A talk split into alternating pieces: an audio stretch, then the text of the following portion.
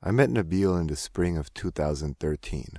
I had just started my master's degree at the University of California in Santa Barbara. Nabil was working on his first postdoctoral degree. I was on my way to Elsie's Tavern, and he was walking along Della Street when a friend pointed him out. I don't remember if we met at Elsie's that night, but we eventually would, over and over and over again. Elsie's felt like an extension of home a living room with plenty of sofas on the inside, and a smoking patio to enjoy those nice California nights. Those are the two environments I remember Nabil in living rooms and patios. He could effortlessly step in and out of any group, always smiling, ready to speak about any topic, always kind and interested in what you had to say. Rather than describing his personality and attempting to pinpoint what makes him so special, I'll share two brief anecdotes that encapsulate how I see him. A group of us were having a drink at Elsie's and suddenly decided it'd be fun to have a little night at the beach.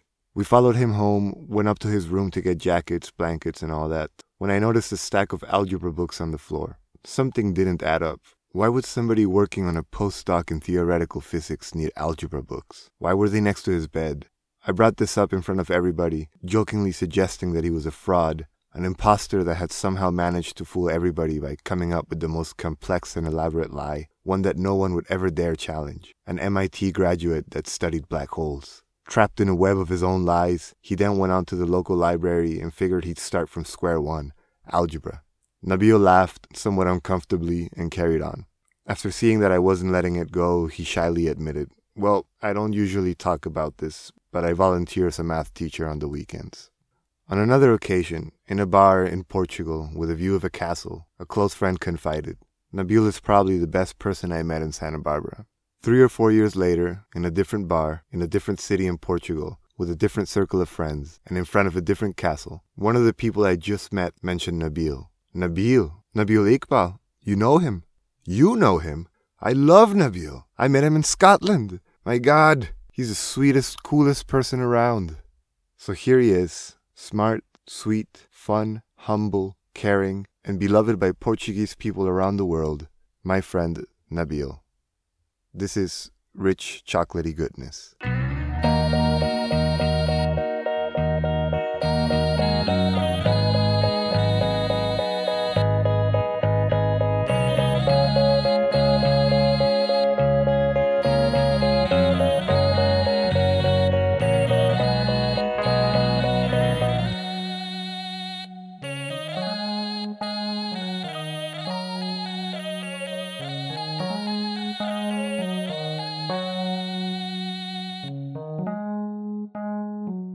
Welcome to Rich Chocolatey Goodness.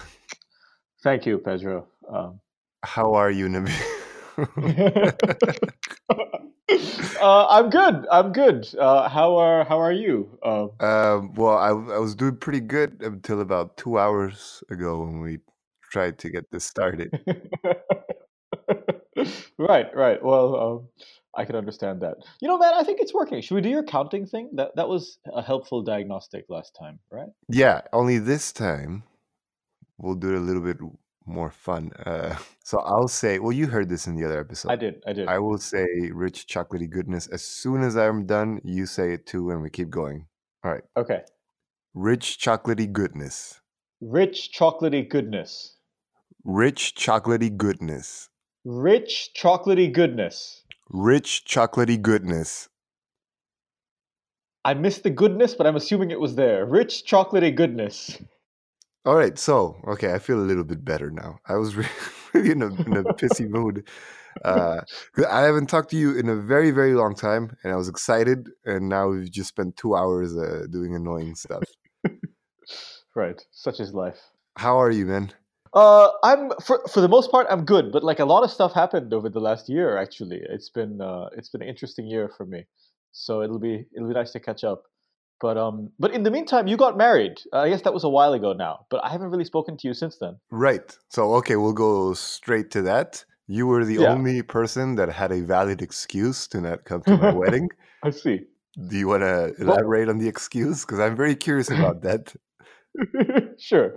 So, if I recall correctly, your wedding happened to coincide with this uh, physics school that I run in Palestine roughly every year. Not just me, that a bunch of us run in Palestine. and like each of these things is roughly a year in the making, and there's like only one week that works for you know everybody. So it's it was a big deal and could not be moved in any way. So I had to I had to miss the wedding, sadly.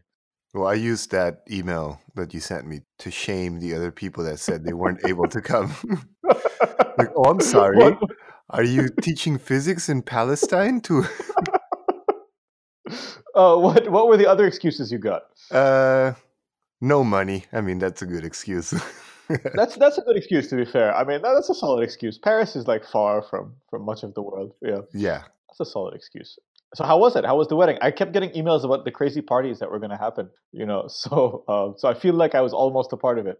It was very nice. I, I looked like shit in all of the pictures because uh, there was a good week and a half of solid partying. So by the time the, the actual wedding happened, I looked very, very bad. but there's there's like a smile in my eyes. Uh, That's the important thing, really. I mean, uh, yeah. So we had two. We what we did is that we uh, separated family and friends because it was way too complicated. We didn't have money to be doing like offering a big thing for everybody. So in we actually got married in April, and uh, that was just with the family. We ate. We did it all here in the neighborhood, and then we had like a little party inside the apartment. okay. But then we had the wedding for friends, which is um, it's this house that an uncle has. It's like a old house, and we went over there and we cleaned up the barn, and uh, you know, just really did stuff ourselves. Not ourselves, everybody. Right, right. It was more the others than us, and just had like a good three, four days. Some people arrived two days before. Some people left three days after. Nice, nice, man. That sounds amazing. Yeah, like in the middle of nowhere, just uh, you know. So people were arriving in Paris, and every time somebody arrived, it was like the welcome committee, like, "Yeah, let's go party, show them around." And then the next day, somebody else would arrive. Well, we need to show them around, and then it just kept going and going. And then we all traveled together to that other city, and then we kept going there, and then came back. Nice, man. And how's how's married life treating you? Uh, very good. I don't know. That, that's a giant question. yeah. uh, it's there's no surprises you know there's nothing uh Okay, it's not okay. like oh shit what did i do or i didn't think this was gonna happen i still do stupid shit i'm wearing like a bear suit pajama right now uh doing a podcast you know i haven't been whipped into shape or anything like that well, thank God. Okay, I was wor- I was worried briefly, but but there's uh you know there's things like uh that were not expected like it really did not expect the relationship to change at all and it did a lot and that was a very nice surprise I see, I see. How how did it change? What would you? What changed? uh i don't know it just because we were both very much like yeah you know we'll get married you know like it doesn't change who we are but then i don't know it just felt really nice like we're building something together even though we thought we already were before Uh huh. Uh huh. just having that little official thing That's kind of adorable, man. That that sounds awesome. Yeah, it's very nice. There's really this uh, complicity in things, and uh, like us against everybody, you included. Uh, Very good. Excellent. I'm glad. I'm glad to provide a nemesis for you. I think everyone needs a nemesis. So well, what about you? So you last last I heard you were in Amsterdam, yeah, that was a while ago. and like an idiot, I never visited. yes, you missed your chance, man. Um, so yeah, so I was in Amsterdam t- till about two years ago, and I was doing this postdoc there. Like uh, I left Santa Barbara to do this postdoc in Amsterdam at the university there, and that was pretty awesome, honestly. Like Amsterdam is just like it's like the most fun place to live ever, and it's like it's not for the reasons that you think. I thought you know everyone's like oh weed, but somehow that's that's not really the point at all. It's just somehow uh, amazing anyway, because I guess there's people from all over, and you like the town is like adorable and cute and you ride bikes everywhere and you know it's it's hard to I'm not doing a good job explaining it but it's just like a it's a wonderful place to live so I had a super good time there and then uh, I got this faculty job here in the UK and so I moved to take this like 2 years ago and since then I've been trying to be like a mature grown up professor and it's uh yeah it's it's interesting it's super different actually Cool. Where where are you at? uh, I'm at Durham University do you know it it's like a university in the north of the UK No, I know the name, but I don't. Right, right. Yeah, it's. That I, was a I stupid don't think- question. It's good for physics, so I knew about it before. But um, it's like in the north. It's near Newcastle, so I live in Newcastle actually, Mhm. um, where the coal used to come from. But that's where I live now. Cool. You've been on this track for a long time. Uh, It's different now that you're full faculty. uh, Yeah, I, I don't know. It's um like first of all, I didn't really realize that teaching is a lot of work. You probably taught already, right? You you teach now, or Um, I thought you listened to the last episode, Nabil. Uh, I did, but you said that for a while you were teaching English, and then you stopped doing that completely. And then, but then you said you were getting back into it. I, I was confused where it ended up actually at the end of the last episode. So, well, I haven't. So I, I, as you know, I quit the the PhD. Were you around when I left, or did you leave before me? No, you were there at, at, my weren't you there at my going away party? Ah, I can't remember. I can't. I think we left roughly at the same time. I can't really remember. I I remember for. being very drunk at Antonio's house, and I put the disco ball on my head, and I started spinning around. No, I wasn't there for that. Right. That that I would have remembered. I think so. I think I missed your going away party. Yeah. So yeah, so I just have the masters. I never, I, I didn't do a PhD, so I can't teach. But when I came to France, I got hired as a lecturer. Yeah. So that's I was teaching that, and Yeah. then part of that was teaching uh, some master classes.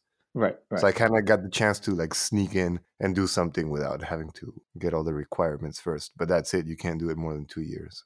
Oh, so it's done. Okay. And so now you now you're working at the tech company, or Yeah. okay, okay, I see.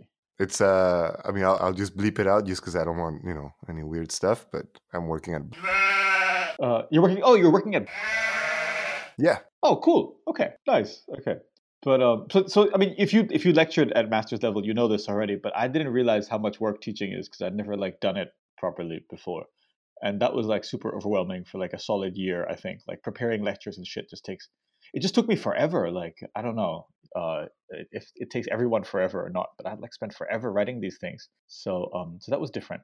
But and then do you repeat courses? Like, is it easier now, or you still have? To... Yeah, it's way it's like completely different the second time because I'm repeating the course and also I'm not like as scared and like uh, confused all the time. So that helps a lot. Like uh, just having done it once before helps a lot. Also, like I I think I didn't realize until being on this side how much of academia is just judging other people. Like I feel like I do this continuously now. Like I'm on, you know, I help with admissions and then we like hire postdocs and I judge them. And uh, you know, there's the exam season, which is just judging hundreds of undergrads. You know, and I think I wasn't on this side before, so I didn't realize that like 90% of academia is just judging other people. So that was also new and somehow like yes, it's hard to say, but it was somehow like emotionally very consuming because you go from like thinking it's very pure and you just figure out science and stuff, and then you realize, oh, okay, it's just all judging people in the end. So that that was that was a surprise. Oh, it's funny you say that because I used to have not about the judging because I never got there, but that thing about it being pure. That was my biggest complaint, like the disappointment of a grad school not being that pure pursuit of art that I thought it would be. But then I thought, like, oh, people in sciences don't have to deal with this. well, I think I got lucky for a long time. I mean, like uh, for a lot, like my grad school, I think was kind of the pure pursuit of art in some sense, uh, and so were the postdocs more or less. But I think at some point, this is what happens. I guess you don't get me wrong; it's still lots of fun, but like uh, I, I didn't realize that so much of it is this until now. But on the other hand, teaching is, you know, it's a lot of work, but it's super fun as well. You know, the kids are kind of adorable. They're all super enthusiastic here, and uh, you're. I think you're meant to complain about the undergrads, but our undergrads are they're pretty good. Like, you know, I'm I'm happy with their enthusiasm level actually. How old are your students? Oh, uh, so I'm teaching a fourth year course this time. I'm teaching one fourth year course and one master's course. So they're like, you know, 19, 20, 21, yeah, maybe a bit older, 20, 21, 22. And uh, yeah, I, I like them actually. Maybe because they're a bit older, they sort of have figured out how things work. But uh, they're, they're pretty enthusiastic. They're just, uh, they're very quiet in lectures. I think it might be a British thing. I'm not used to that. I'm used to like the rowdy American students. Yeah, the Santa Barbara guys showing up in pajamas. yeah, exactly. That kind of thing is more what I'm used to. Here, they're very they're very dignified and everything, you know. So that took that took a while. But overall, the students are pretty great. Actually, I like that part. Cool. Are you still doing research, or or is this your thing now? Yeah, yeah, yeah. No, I still am. I still am. I have my own PhD student now. Um, so I'm trying to do stuff with with my PhD student and with other people. What? Uh, well, originally, when I was thinking about the idea for this show, the plan was to just interview friends in academia and see what they were doing research on. Uh huh. You know, because everybody wants to know about that. But uh, Yeah. So. I think uh, I did I miss that part from your your other friend that I one I listened to. I don't think I heard much about what he was doing. Did I? well, that's because I ended up changing the format a bit. Okay. It's more fun to talk about what's going on. You know, if the topic comes, uh, I'm just scared of asking you because I won't understand. But what are you doing? Right. okay. Uh, so if you want to, if you if you want to talk about that. no, man, I, I love to. You know this. I love to talk about this stuff. So I guess mostly I work on black holes, and we talked about this, right, in Santa Barbara that I study black holes mostly. Yes, um, it's yeah, hilarious. It's hilarious. yes, so it remains hilarious, and uh, I, I study. I keep studying different kinds of things about black holes. So I think the the main problem is really simple. Actually, it's that um, there's like a fundamental principle in the universe that you should never lose information that should sound reasonable, right? Like yeah. uh, you should not really destroy information. Mm-hmm. So, okay, that sounds cool, but in practice, you might think that um, that's just not true, right? Like, for example, if I close the Zencastr, you know, too early, we will lose this conversation right? Yes. Information will be lost forever. Except not not really, because you know it's it's all through the internet, and you know maybe someone else was recording it. You know, it's not really supposed to be lost. Like if you take a book and you set it on fire, the the information looks like it's lost to us, but really it's not. You just have to sort of trace back the ashes and stuff like that, and and pull it back and see how they reassembled. And if you could do that, then you could reassemble the book, even if you burn the book. And so it's like a genuine principle that in life you shouldn't be able to destroy information. Now, the confusing thing is that black holes don't seem to work like that. Because if you drop a book into a black hole, the information really seems like it's lost completely. And uh, that doesn't make any sense. And so, what most of us are trying to do is figure out different aspects of that, try to understand what happens to the information that goes into the black hole. And uh, that's more or less what most of my research is, is trying to answer at some level or another. And uh, okay, I actually study different things that are supposed to answer that question. But that's like the underlying question that we're all trying to figure out. All right. Um, I'm not going to bother asking questions. no, that was a that was a very good job on, on uh, dumbing it down. That was perfectly uh, understandable. I don't think it was that. You know, I don't think I dumbed anything down. This is the problem, and now okay, no one knows how to solve it. So ideas are welcome. But what the thing is that information is lost, or there's just no way of uh, of finding it. Yeah, no, that's a, that's a good point. I I skipped a crucial step which is that it turns out black holes very, very slowly radiate all their energy away and vanish eventually. This is uh, this is what Stephen Hawking is famous for. Actually, uh, he figured this out. So, in other words, if you want to destroy the information in a book, what you should do is take the book, drop it into a black hole, and wait for a really long time, and the black hole will slowly radiate away all of its mass in radiation that seems to be completely featureless, and the information of your book will be gone forever. And that shouldn't be true, basically. But we don't know how to how to solve this problem. But doesn't the radiation still count as something else that's out there because it doesn't disappear? No, like it keeps. Yeah, you're asking exactly the right questions, man. Um, so you would think so, but the truth is, it seems that there's no information in the radiation. Like the radiation is completely featureless. It doesn't change if you drop the book in. It doesn't carry any information about the book. That's what's different. If you burn the book, the pattern of the fire has information about what was on the pages. Mm-hmm. But if you drop the book into a black hole, the radiation seems to carry no information at all and that's that's the bit that's confusing. So if you don't throw a book in, yeah, there's still radiation coming out. Yep, that's right. And if you throw the book in, same yep. radiation coming out. Pretty much the same. Yep, exactly. Ah. Exactly. So this is the issue. And uh, so Hawking actually, Stephen Hawking set this problem up like 40 years ago, and so far no one has solved it yet, actually. And we all remain. Uh, I think we're confused at like a more sophisticated level now, but we're all pretty much confused still. So it's a it's a nice problem, you know how close are you to, to solving it? To solving that. I think this depends on who you ask. Uh, I think I actually think we're really far from solving it. To be honest, I think that um, there's some basic thing that we don't understand about the combination of gravity and quantum mechanics and all the stuff that goes into this. And I think until we identify what that basic thing is, I think we will not solve it actually. So I think we're really far from solving it at the moment.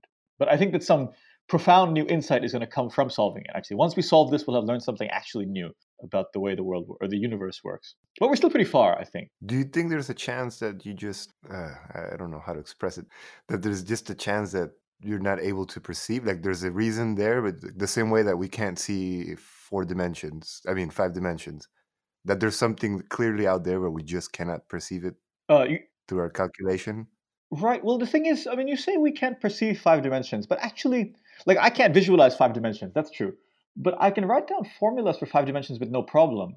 Actually, all right. So you know, so the truth is, I think the thing, the set of things that we can we can sort of think about is is much much larger than the set of things that we can perceive in some intuitive way. And uh, I think that the the key idea that's needed is something that we won't be able to perceive in an intuitive way. Like, five, honestly, man, like four dimensions for me is impossible. Like, you know, the idea that space and time are the same thing uh, you know, I'm rapidly stuck. You know, I, I, get confused intuitively really quickly. but the equations, you know, they, they let you let you describe things that you can't think about, if that makes sense. You can write down equations for things even if you can't imagine them. Uh, I think that that's the kind of thing that we're gonna have to do for this problem. But honestly, I, I don't know if we're missing something really profound and really fundamental. It might be a really long time before we figure it out. I, I genuinely don't know. Like this this problem, actually, I don't have any idea where the solution is going to come from. Like, okay, I have various things I'm working on, but it, it's it could come from somewhere completely different, actually. So I don't really know. Uh, going back to what you said about picturing different dimensions, Yeah. I was able, like, I struggled with that a lot. And I remember, I, you know, this is none of my business to be trying to imagine this. So there was no point uh, stressing over it. but you couldn't visualize four dimensions. But it really annoyed me that I couldn't. I see. Okay. Yeah, or eight. I, well, I think I got it. Really? I think I found a way to imagine them. And it's uh it's a, this little short story that I wrote that a friend uh, is uh, turning into a little comic book. Really? But anyway, it's because there's this writer that I keep that that I'm that I'm studying, and he we live on the same street. Oh wow. But he and he died nine months before I was born. So the, that's the way. Like I had this obsession that there was never any moment in which we coincided, That's right. Despite the fact that so much in our life coincides. There was there was never any moment in, which we shared the world, Wow. despite being on the same street. So I figured that by going by measurements, like all right, I am uh, you know one meter ninety six, uh, you know waist size thirty two, shoe size, you know like those are my dimensions. Yes. Yes. And then if I added time, and I just imagine my life as just one, like if I took a long exposure photograph Yes. of me moving through life. So there, that's another one of my properties. You know, this line that starts in Mexico and moves to the U.S. and then comes over to Paris. Yes. Yes. Yes. That's right. So if somebody was able to see, like if there's a higher dimensional being, That's right. Yeah. somebody that's able to see it would see me like that as a unit. they would see your they'd see your world volume i guess uh, it's uh, something that's been like what like 35 years 35 years of age and about like what one two meters by by 100 centimeters squared but i guess you're right that your world volume never intersected with the world volume of the other guy the writer And that's where I figured. So then the, in the next dimension, it should, doesn't it? uh Would it? I think sorry, but I don't. So okay, let's let's let's be conservative. I think there's only three dimensions of space and one of time, and I hate to say this, but I think that your world volumes just never intersected in any of these uh, these four dimensions. I think at least in the most conservative uh, in the most conservative imagining of of the space time of the universe. I think they just didn't because his. I mean, you know, your intuition is mostly correct. I think like his just ended nine months before uh, yours existed, so they just don't intersect. I think. Okay, let me try to make you feel a bit better. so, uh, um, the the idea that one thing happened before another, that idea depends on your reference frame. For certain circumstances, you can like if someone is moving past you, you might say that event A didn't happen before event B. Instead, event B happened before event A. Blah blah blah. So you can you can play around with them a little bit. So under certain circumstances, uh, you can mess around with the idea that you know you might have both existed at the same time or not. But um, yeah, unfor- unfortunately, this might not be one of them. I'm sorry, man. It's all right. It doesn't change anything. I still feel I've disappointed you in some way. it's just it's significant because of the fact that it was so close. That's the only thing. It was really very close. Yeah, it was really very very close indeed. Who is the writer? Julio Cortázar. Julio Cortázar. Oh, oh, Yeah. no, I have a book by him. Yeah, okay, And there's so many there's so many things that are like so many parallels. I see. Like the the place where he was uh where his name comes from. But you know, if you look for enough information on anything, you'll be able to find things that relate. Yeah, I guess that's true. You know, so if you want to write something about coincidences, you just depends on how much time you have and you'll find them. Yeah, But in this case, they're really there. They're up there. they're they're easy to find. I see. So, um, I think I, missed a little bit. Did, did you say you wrote a short story about visualizing the the fourth dimension, or that that Cortázar did? Uh, no, I did. You did. Okay, I yeah. never read this. You should. You should. did- Did this go anywhere, or like, is it is it readable, or? Um, well, it's in my in that Drive document that I've been working on that will probably never be done, or if it. uh, but I did separate it specifically and gave it to a friend who's doing it, who's turning it into a, a comic Oh, nice, nice, very good. In in what language? Is it in English or in Spanish. in Spanish? Okay, makes sense. Be- because it was so. Do you know? Um, oh God, here comes my French pronunciation. Uh, Le Comte de Lautréamont. Uh, no, I don't think so. It's uh, the Chants of Maldoror. No, no, afraid not. Well, well, he was a Uruguayan writer Okay. in the late 1800s who moved uh, to Paris, and uh, he was a big influence on the Surrealists. I see. So the thing was that Cortázar seemed to have this thing where he was looking for him also, I see. and you know, because he was the first Latin American writer. Even it's not exactly like Right. that; it's oversimplified, but for the Latin American writers of the boom that were in Paris at that time, Mhm. he was the only reference. You know, like oh, this is where uh, Isidore Ducasse was uh, Mhm. used to be at. And um, my wife took me to this uh, this French place, like traditional French cuisine, like very simple, big tables, big place, Uh-huh. Only like four items on the menu, and it's just like buttery, you know, like simple French food that's been around forever. Yeah, yeah, right. And we went there, and I wanted to, you know, experiment, Yes. and I saw that they had brain, Okay. and uh, I've eaten brain tacos in Mexico. It's delicious.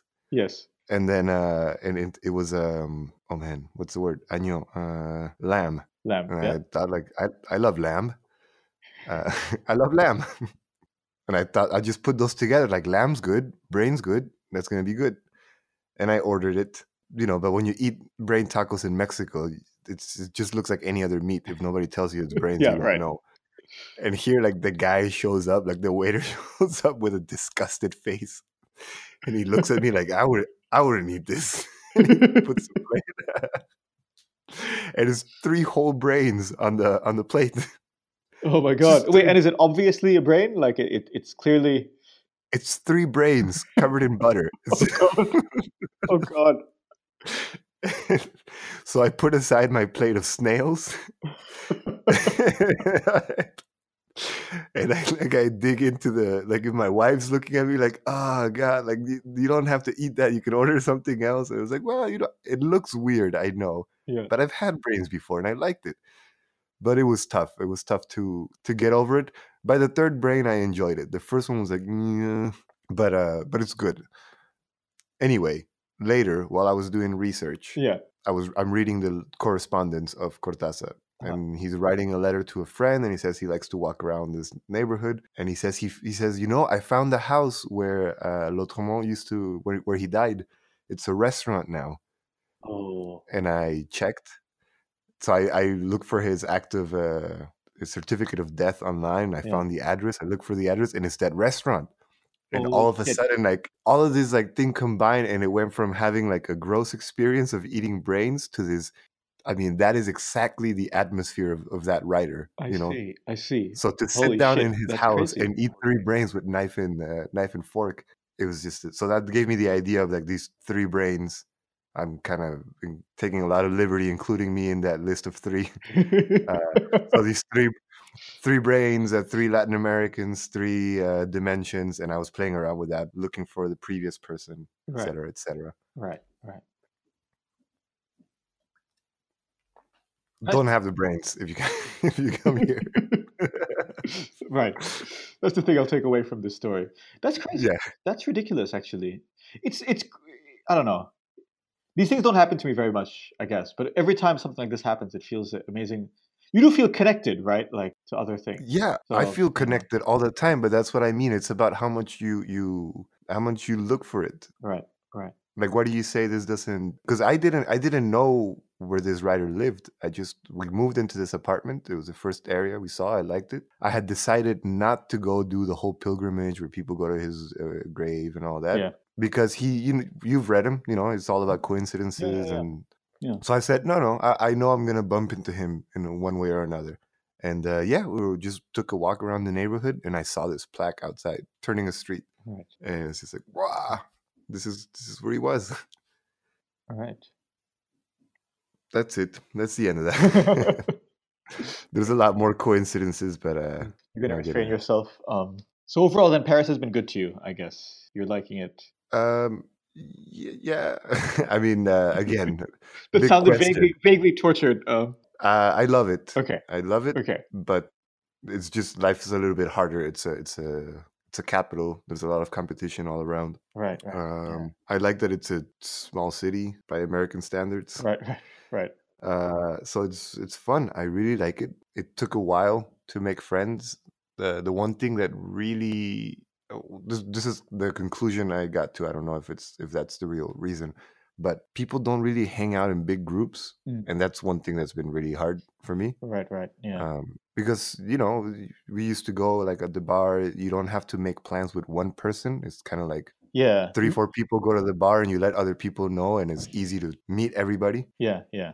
And that's pretty hard to do here. My explanation for that is space. Apartments are small, the, the terrace and the bars are small. So people go out in small groups or one on one. So you have to make bookings like, oh, you know, I'm like, I'm busy tomorrow, but I could see you on Wednesday, you know? Right, right. It's not my type of hanging out. But are you are you adapting? Are you changing to make it your type of hanging out, or are you are you trying to change Parisian culture to suit you? Well, the thing is, I don't I don't have any French friends Right, uh, directly. I, there's all of the friends that I've met through uh, through my wife. right, right. Yeah, but so a lot of the people also that I know also wish they had that. So we tried like last night we were at a house party. It was a, a Serbian friend. I don't know, we were like 25 or 30 stuck in this tiny apartment. Everybody's smoking inside, but it was fun. It was fun to be around Right. that many people again. But I mean, that's a stupid complaint. You asked me a big question, and I people don't hang out. Uh, I don't know, people like I don't know. The truth is, whenever I ask people about cities, I feel like no matter where they where they live, they they say this as a complaint about the city. Like, well, it's hard to meet people in X city because no one really hangs out in X city. Where you know whatever city, uh, you know wherever they are, they say this. Like people say the same thing about Amsterdam. They say the same thing about London. And I wonder if it's just because we're at this age now when it's you know this is stereotypical, I guess, but like people don't hang out at our age unless they tr- make a little bit of an effort, right? You don't just fall into it effortlessly.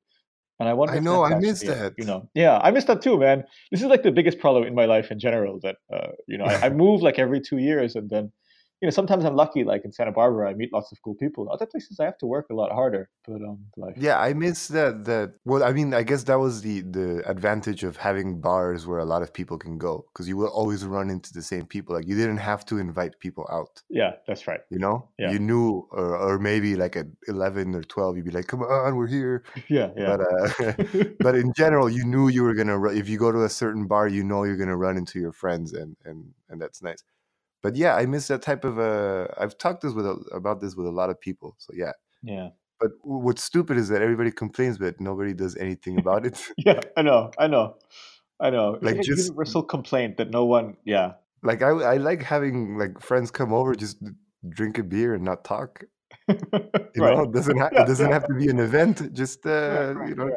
check your mail, smoke a cigarette, Yeah. goodbye. Yeah, yeah, right, right, exactly. No, I like that. That's perfect. Yes, that's exactly that's exactly what I want from life. Yeah, people coming over to drink a beer and not talk. Yeah, but somehow I feel like uh, okay, maybe I'm just doing this differently here, but like it's uh, this is somehow not entirely acceptable, right? To invite someone, hey, come over, we're gonna hang out and not do anything. You know, only with your closest friends can you do this. I feel these days. Maybe maybe I'm making this up, but that's how I feel. Well, yeah, I mean, oof, my my thing with friendships. That's another reason why this whole thing with the podcast came up because you know I lost all of my friends. I didn't lose them, but Yeah, yeah, right. it, it was tough at the beginning to go back to. Uh, I'm a very social guy. Uh, Yeah, I, I remember. Yeah, it's it's strange to all of a sudden not have uh, people around and having a good time and all that. I started really missing people, yeah, but then you know getting annoyed at the the the quality of interaction that we were having online.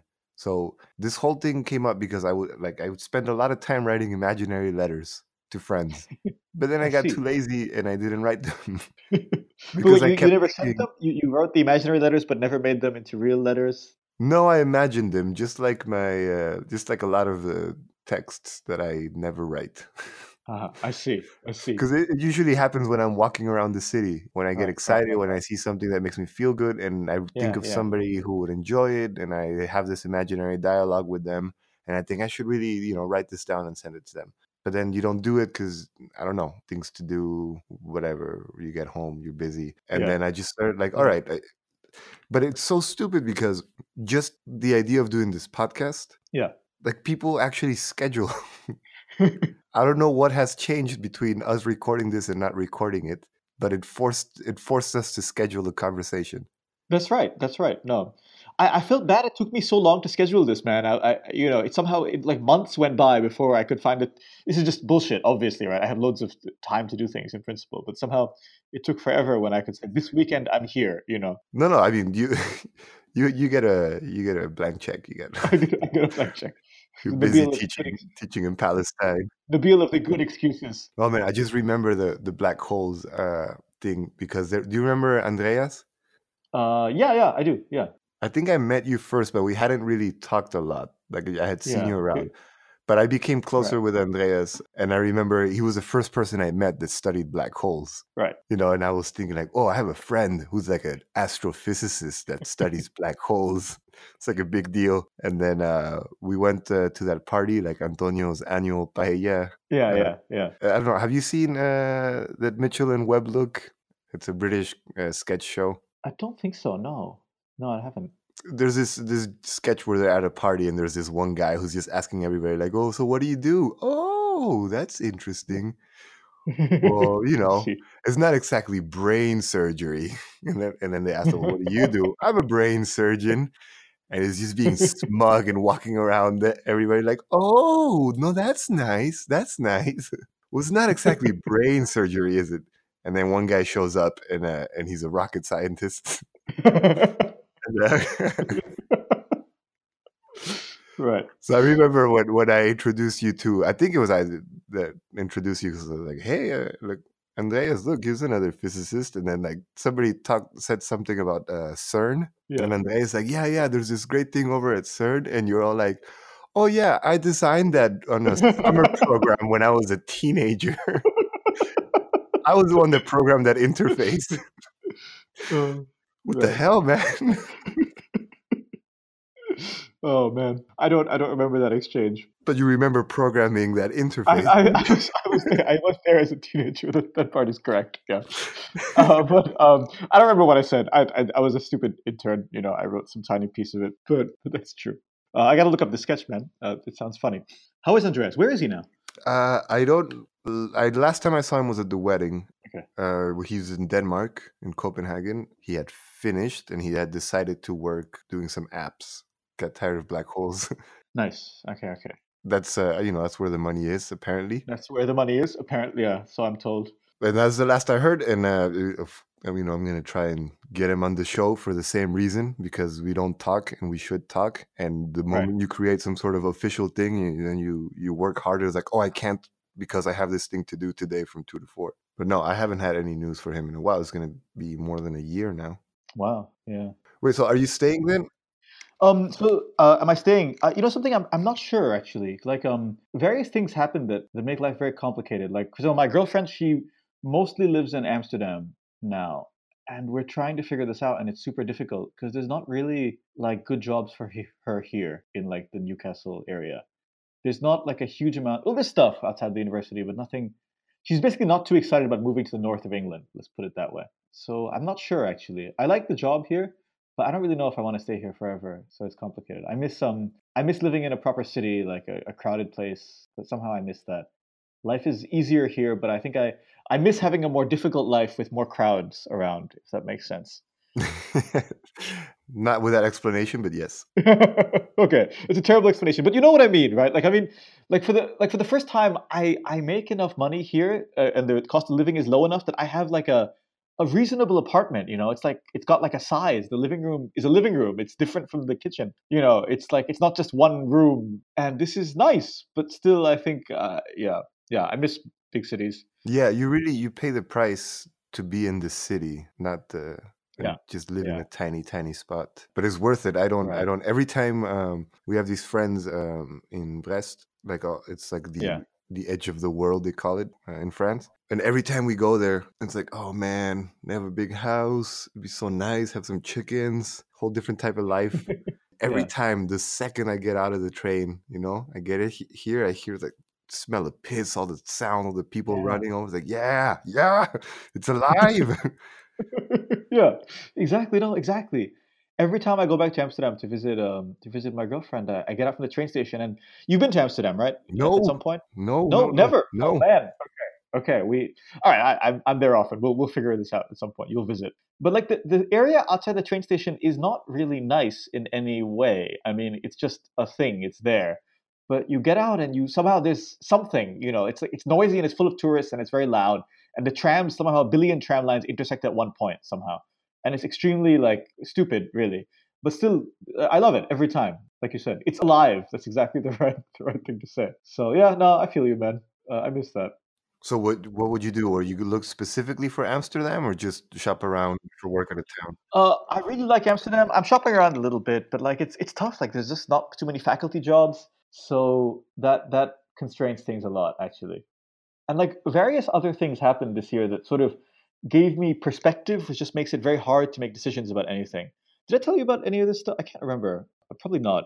Should I Mm. tell you what happened in the last year? Uh, yes, please, because I don't know anything that. okay. So uh, this is mostly having to do with my family. So uh, my my dad, I forget how much we talked about my family ever, but like my dad is an author in Bangladesh. He's pretty well known actually. He writes like books for mostly books for young people, but he also writes a column in a newspaper. He's sort of well known as someone who says things against Islamic fundamentalism and stuff like that. You know, re- very reasonable things, nothing nothing radical. He just says, you know, it is bad to be an Islamic fundamentalist, you know, things like that. But uh, what happened was someone tried to kill him while he was standing on a stage. Some guy came up behind him uh, at an event and stabbed him in the back, literally with a knife. And uh, and he's okay now, but it was very scary. You know, it could have, it could have been really really bad actually. Like uh, yeah, somehow the guy stabbed him and didn't hit anything important. And he cut him on like the head and on the back, but he didn't hit any important blood vessels. And so my dad is completely fine after this. But somehow this this sort of left some sort of strong impression on me about the you know like he was he was out for a couple of days and he was in the hospital and you know we were all freaking out but ultimately he was fine but somehow the, the person who was most freaked out i think was me because i was away in, in england when all this was happening.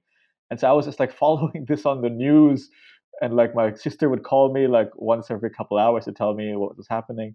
And somehow this left me with this this um impression about the frailty of life. Like you know if it had been like an, an inch either way like he'd just be dead. And somehow sorry i've been babbling for a long time No, no, Um, no, no. but um, somehow it, was very it was very dramatic and i feel that somehow i have been changed by this in some way that i can't articulate. Like i just things this sounds stupid but things just seem pointless often. Like i'm like this is this is silly you know? In the world people's fathers are stabbed and nearly die. Surely it is pointless you know? Like you know it, this just hits me and just it's crippling actually. Like you don't you it's this useless information right? The fact that that happened doesn't mean that that whatever thing i'm trying to decide is pointless but at the same time it does right? You, you know you, i don't know if i'm making any sense. Yeah. No, absolutely. Especially because you like you work in such an abstract field.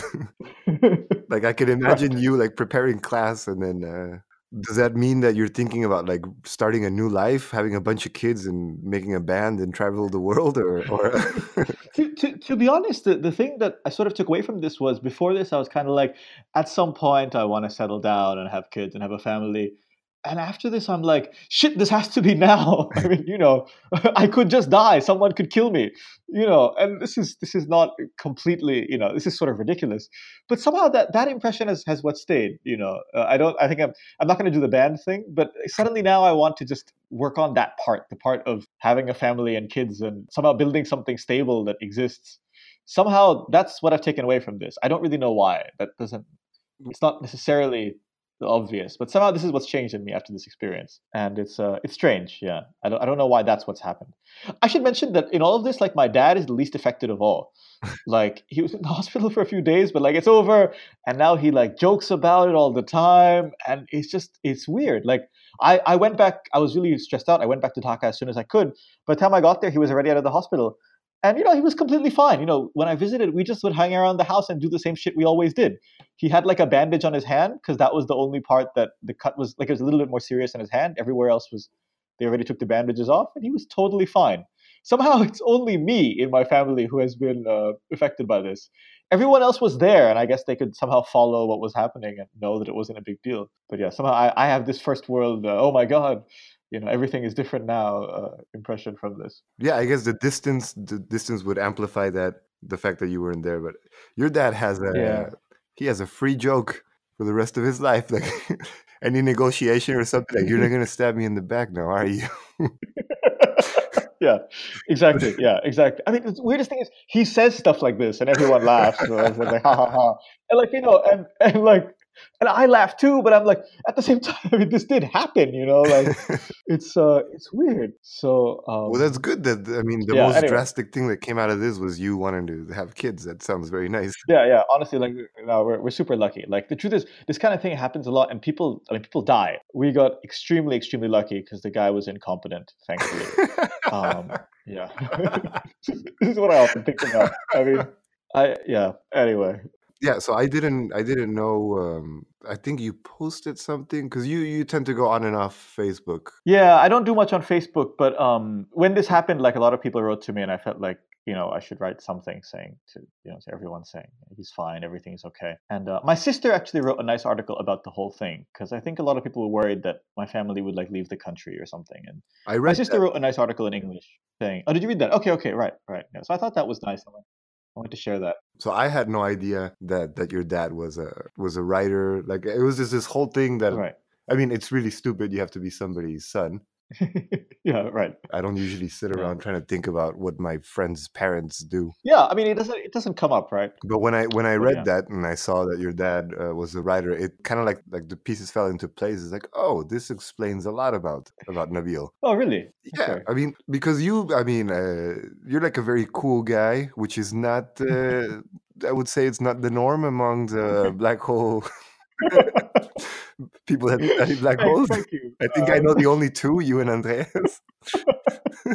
thank you, thank you, Pedro. You're probably you're probably doing the community a bit of a disservice, but it's okay. I'll, t- I'll take it. Yeah, I'll, I'll take it. You know, I'm not um, saying there's bad people. I'm just saying, like, in terms of like uh, that, you know, like you're very fun to hang around with, and uh, you're not Yeah. you're not impaired socially by the fact that you are smart. I, I try not to be. Um, And I don't know. It just kind of made sense when I imagined, like, when I read about your dad and the things he'd done. It's like, oh, it seems like a very well-rounded guy. Seems like he had a nice structure at home. Yeah, no, my, my parents are great. Yeah, they're they're well-rounded people, and uh, I think they impressed upon me that it's not okay to be completely unable to communicate with people just because you like equations. So uh, maybe that maybe that was important. Well, remember there was that that party you had at your place in Santa Barbara. It was the Mad Men party. oh yeah, that's right. I do remember that party. Yes, that was that was a good one. I don't know Um, if it was that one or if it was a housewarming party. I don't know how many parties there were there, but yeah, a lot of your friends were there. I think the like other physics friends, and it was just yeah, like shocking because that's the cartoon type of person that in my head you should be, you know. and I really don't want to sound like a, like an ass because they were- they were all very nice and and they were, all all very nice. Yeah, they were all very nice. they were like Yeah. 25 and doing their postdocs like uh, just fucking brilliant people, but lacking socially. But at the same time, it's just like it's like, all right, we're done. We finished everything, and now we can start with this giant paycheck from our postdoc. So it's smart. Um, but you Yeah, just didn't I fit in that I guess. in that circle. But um, but no, anyway, thank you. I'm glad you think that I can function socially. But, uh, well, somehow the compliment ended up sounding more like an insult. everybody you know, Nabil, everybody you know everybody is knows ducks. No, no one can communicate. Yes. no, but um, in any case, and the, oh, sorry, I should tell you one more thing that happened in the in the last year actually, um, which is that uh, my sister had a baby, and uh, that was just that was just nice, you know. That was just nice. That, that was a big deal because uh, eh, you know somehow it's it's this is this is a bit more stereotypical, I guess. It's every, everyone's kid, everyone's siblings have children. He came a bit early. It was a bit it was a bit touch and go. I think people think maybe because of the stress, because she was pregnant when this thing happened with my dad, Ooh. and there was some stuff that they were like, you should take it very easy. Don't do anything stressful, uh, because there, you know, there are some various things wrong. I said, just don't do anything stressful at all. Just take it extremely easy. And she was like, okay, that's fine. I'm going to stay at home and not do anything. And then the next day, this thing happened with my dad. Ooh. So she was she was extremely stressed, and uh, she had her kid like like about two months early, and uh, that that could be really bad, right? That's extremely premature. But somehow everything was fine in the end. But I feel like we the family came through a series of like you know near you know near disasters, but somehow we came through it okay. And, uh, this is just nice. I don't know. Do you, do you have nieces and nephews, Pedro? Or I don't even know this about uh, no, and I never will. Oh, okay, okay, okay. But you've interacted with babies, or uh... yes, and I don't. I don't. It does nothing. It does nothing for me. It's like Right. I I hold like I don't know how to hold like a Yeah, there, there's all that. Yeah. but it's Um, because it's not like it's never been related to me and I'm not big on my family, so right, right. I think. I have some sort of like a antivirus against that and You're inoculated. Um, yeah, but at the same time uh, I, but- I am very excited about having kids. Like it is something I think about often. It's just I don't get That's excited. right. You said in the last podcast. Yeah, you said in the last podcast that this is something that you're thinking about often. Yeah. Um, Yeah, yeah, and like sometimes like kids on the street, like you see little kids playing around, and I find that a lot more cute than I used to uh, three years ago, four years ago. But still, you know, it's like ah, look at those little rascals. but it's not like oh, I want to hold that baby close to me. Like, bleh, eh, Right. no, right. not there yet.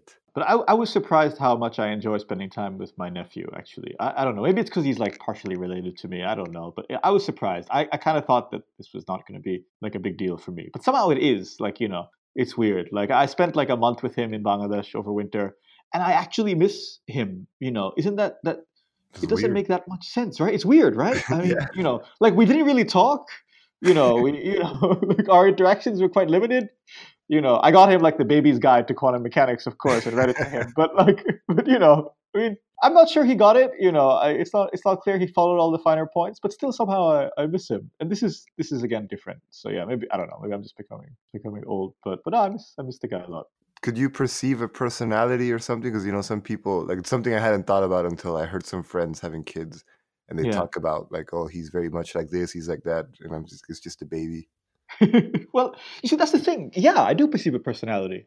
I mean, the fact that it, it's of course he's just a baby who doesn't seem to like he doesn't like have interest in music and literature yet, but he, he does have a personality. Maybe if you only see one or two babies, then it's hard to tell whether this is this baby or just all babies are like this. But like for example, anytime you read anything to him, he's happy. What else does he do? He likes blocks. He likes to put them on top of each other. He's scared of cats. If anyone makes a, a meow sound near him, he freaks out. I don't know why. Um, but these are just little quirks in his. You know, his brain is limited. It doesn't do much yet. But you can see how the beginnings of personality are forming, right? Like these things eventually become, you know, actual personality. So yeah, I, I think I can perceive a personality, uh, which again surprises me because I always thought babies are babies. So this is a new experience for me. Do you think that's some sort of like a evolutionary thing tricking you into thinking this, or do you Oh, think? definitely, yeah, of course. But like, I mean, come on, like most of what we do, I think, is like some sort of evolutionary thing tricking me into thinking something, right? Like, I don't know. I think uh, that to me that doesn't, you know, like being in love with your wife or your girlfriend. I mean, this is such a beautiful thing, but surely it's also an evolutionary thing tricking you into being a, a stable provider or whatever, right? I mean, you know, these these things can simultaneously be true. I feel. Yeah, yeah, I agree. It's just I, I always like asking scientists that. Like, I'm always curious about whether people can turn it off, or or have him or have him coexist. Right. Some people choose to not think about it; they turn it off, and others can just have both. Like, yeah, I don't care. I like I like the magic trick. Right. Right. I see. Um, okay, I was thinking we're gonna wrap it up because you have to clean, don't you? Yeah. Yeah. I do. I, I was thinking about the- lame as that sounds. when when you were talking about uh, information disappearing and i have this um it's not the same but it reminded me of this so when i met my wife i was using this um you saw me i like to take pictures and i have my old uh, film camera Yeah. Yeah. and i had i had bought this type of film that is no longer you, you can no longer develop it like the chemicals for that no longer exist I see. so there's there used to be three processes that you could use to develop, and now there's only two. And I had bought that film, and I just I was starting, I didn't know, and I bought it and I put it in, and then somebody told me like you'll never be able to develop that stuff, and it became like this Wow. like kind of like this uh Zen garden idea that I could have just taken out the roll and thrown it away because it was useless, and instead I kept it and I used it just as I would any other cam any other roll. You know, Right. I wouldn't take the picture unless I felt it was perfect, unless I felt I wanted to take it. And that's the first weekend I had with who who is now my wife. I didn't know that at the time Oh wow.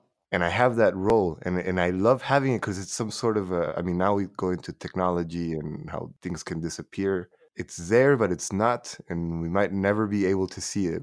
And I have that's our Yeah. first weekend, and it's there. That's a, that's amazing, man. That is an amazing story. It's extremely literary. It seems it seems too good almost. Um, It's a lie. No. Uh, but it's just something I told her. that's not not what I was implying. But um, but what are you going to do? Are you going to try to develop it ever? Or are you going to keep it as a role? So I know that there's some people that ha- online that have figured out a way to do with with caffenol, like something when would you use instant coffee, but you develop it as black and white. Mhm. Uh, and when I was taking those pictures, I imagined them in color. Right. So I don't I don't want to do that. You know, the only way I would develop them is if somehow the chemicals came back and uh, I could develop it in color. But even then, I wouldn't know. And then after that, like that got me thinking about that. And it's kind of the way that's what's happening with the podcast. I have these Mhm. recordings. I'm not sure if they're ever going to go out. I see. And but that kind of changes the way you approach it. I Yeah. haven't developed any of my films like in a while either, and I just have the but you still take the care to make Yeah. sure it's a good picture. And then like right now, after my my uh, wife's uh, parents, they just uh, sold their house. They were getting rid of a lot of stuff, and I'm a I'm like a I'm a hoarder. And I was like, wow, look at all those uh, floppy disks. Can I have them? like I'll figure out something cool to do with them. and of course, like they, they looked at me like a Um, fucking weirdo, and they gave them to me. So here in my desk, in my hand right now, uh-huh. right there, is a floppy Yeah. disk that says uh, Yeah. poems Francois, and that's uh, my wife's uh, dad. So I have this diskette, this floppy disk. I'm never gonna take the, Oh the time to get it, but I like the idea that it's there. Like there's poetry in here from my father-in-law. Yeah. That yeah. once disc players uh, of this kind disappear, the information's there, and This will be utterly inaccessible. Yeah. It'll be completely inaccessible forever. and that thing that wraps it up with the black holes and uh, all that. It does actually. Yeah. There's there's a nice parallel there. I like this. I like this. Yeah. All right. Well, I don't know if you heard in the other episode. Normally, what I would try to do is that as we were talking, I take notes of the things Yeah. we're doing and I try to come up with a title, you know, a title for the Right. episode. Yeah. Yeah. But in your Yeah, case, I had one already. And I'll tell one last story. Um, Okay. So this says 2000, September 2014. You left me a review on my profile on Couchsurfing. Yes, that's right. I did. I did do And, I, that. and it really touched me. And I have it here. I'm going to read it out loud. Uh, it says. I met Pedro while we both lived in Santa Barbara in California. He is a delightful man, a student of literature, the initiator of countless indescribably fun nights, always full of conversation that flickered effortlessly from the hilarious to the profound. I miss him dearly, and anyone who has a chance to hang out with him should do so. And that was like the best advertisement I could have ever asked for. that was, it really touched me right. like two years later when i when i was here and i was teaching uh, i assigned the, the great gatsby and i Right. came upon this line and it just like I, I could never express why like why when you left that review i felt so it said more about you than me and it made me feel so good and when i got to this part of the great gatsby it made me think of you this is the first Okay. time where he finally meets him and knows that it's him Okay. uh, he smiled understandingly, much more than understandingly. It was one of those rare smiles with a quality of eternal reassurance in it that you may come across four or five times in life. It faced, or seemed to face, the whole eternal world for an instant, and then concentrated on you with an irresistible prejudice in your favor. It understood you just so far as you wanted to be understood, believed in you as you would like to believe in yourself, and assured you that it had precisely the impression of you that, at your best, you hope to convey. And when I read that, it was just like, it just made me thought of you. So this episode will be the great Iqbal. oh my god, man! Wow, that is perfect. Thank you. Um, that is that is perfect. All right, man. Well, let's, uh, you know, doesn't have to be on the air, but this is like a nice way to kind of retake contact with yeah. people. No, it is. It is. Yeah. No, thanks, man. This was this was really nice, actually. To be honest, I sort of forgot in the middle that we were we were recording. I hope that's okay. um, Oh, so well, yeah, of course. I hope it was all right. You know. Yeah. I hope. I hope. Well, anyway, I hope. I hope it flows okay. I forgot that this was. You know. But yeah, this was really nice, man. One last thing. You have to sign off. Say the name of the show. Oh, that's right. Okay. Rich chocolatey goodness. Rich Chocolatey Goodness is produced by Benjamin Morse and Pedro Escobar. We'd like to thank our guest, Nabil Iqbal, who can be found online at his website, nabiliqbal.com. The Palestinian Physics School was organized through scientists, the number 4, palestine.com. Music by Marco Moreno with a little help from Pedro. Photos and links from this episode can be found on Instagram and Facebook at Rich Chocolatey Goodness. Be sure to follow us to get all the rich chocolatey updates and subscribe on iTunes or Spotify for brand new goodness delivered to you every other Sunday. And if you like what you heard, please leave a comment and rating. It is very helpful and greatly appreciated.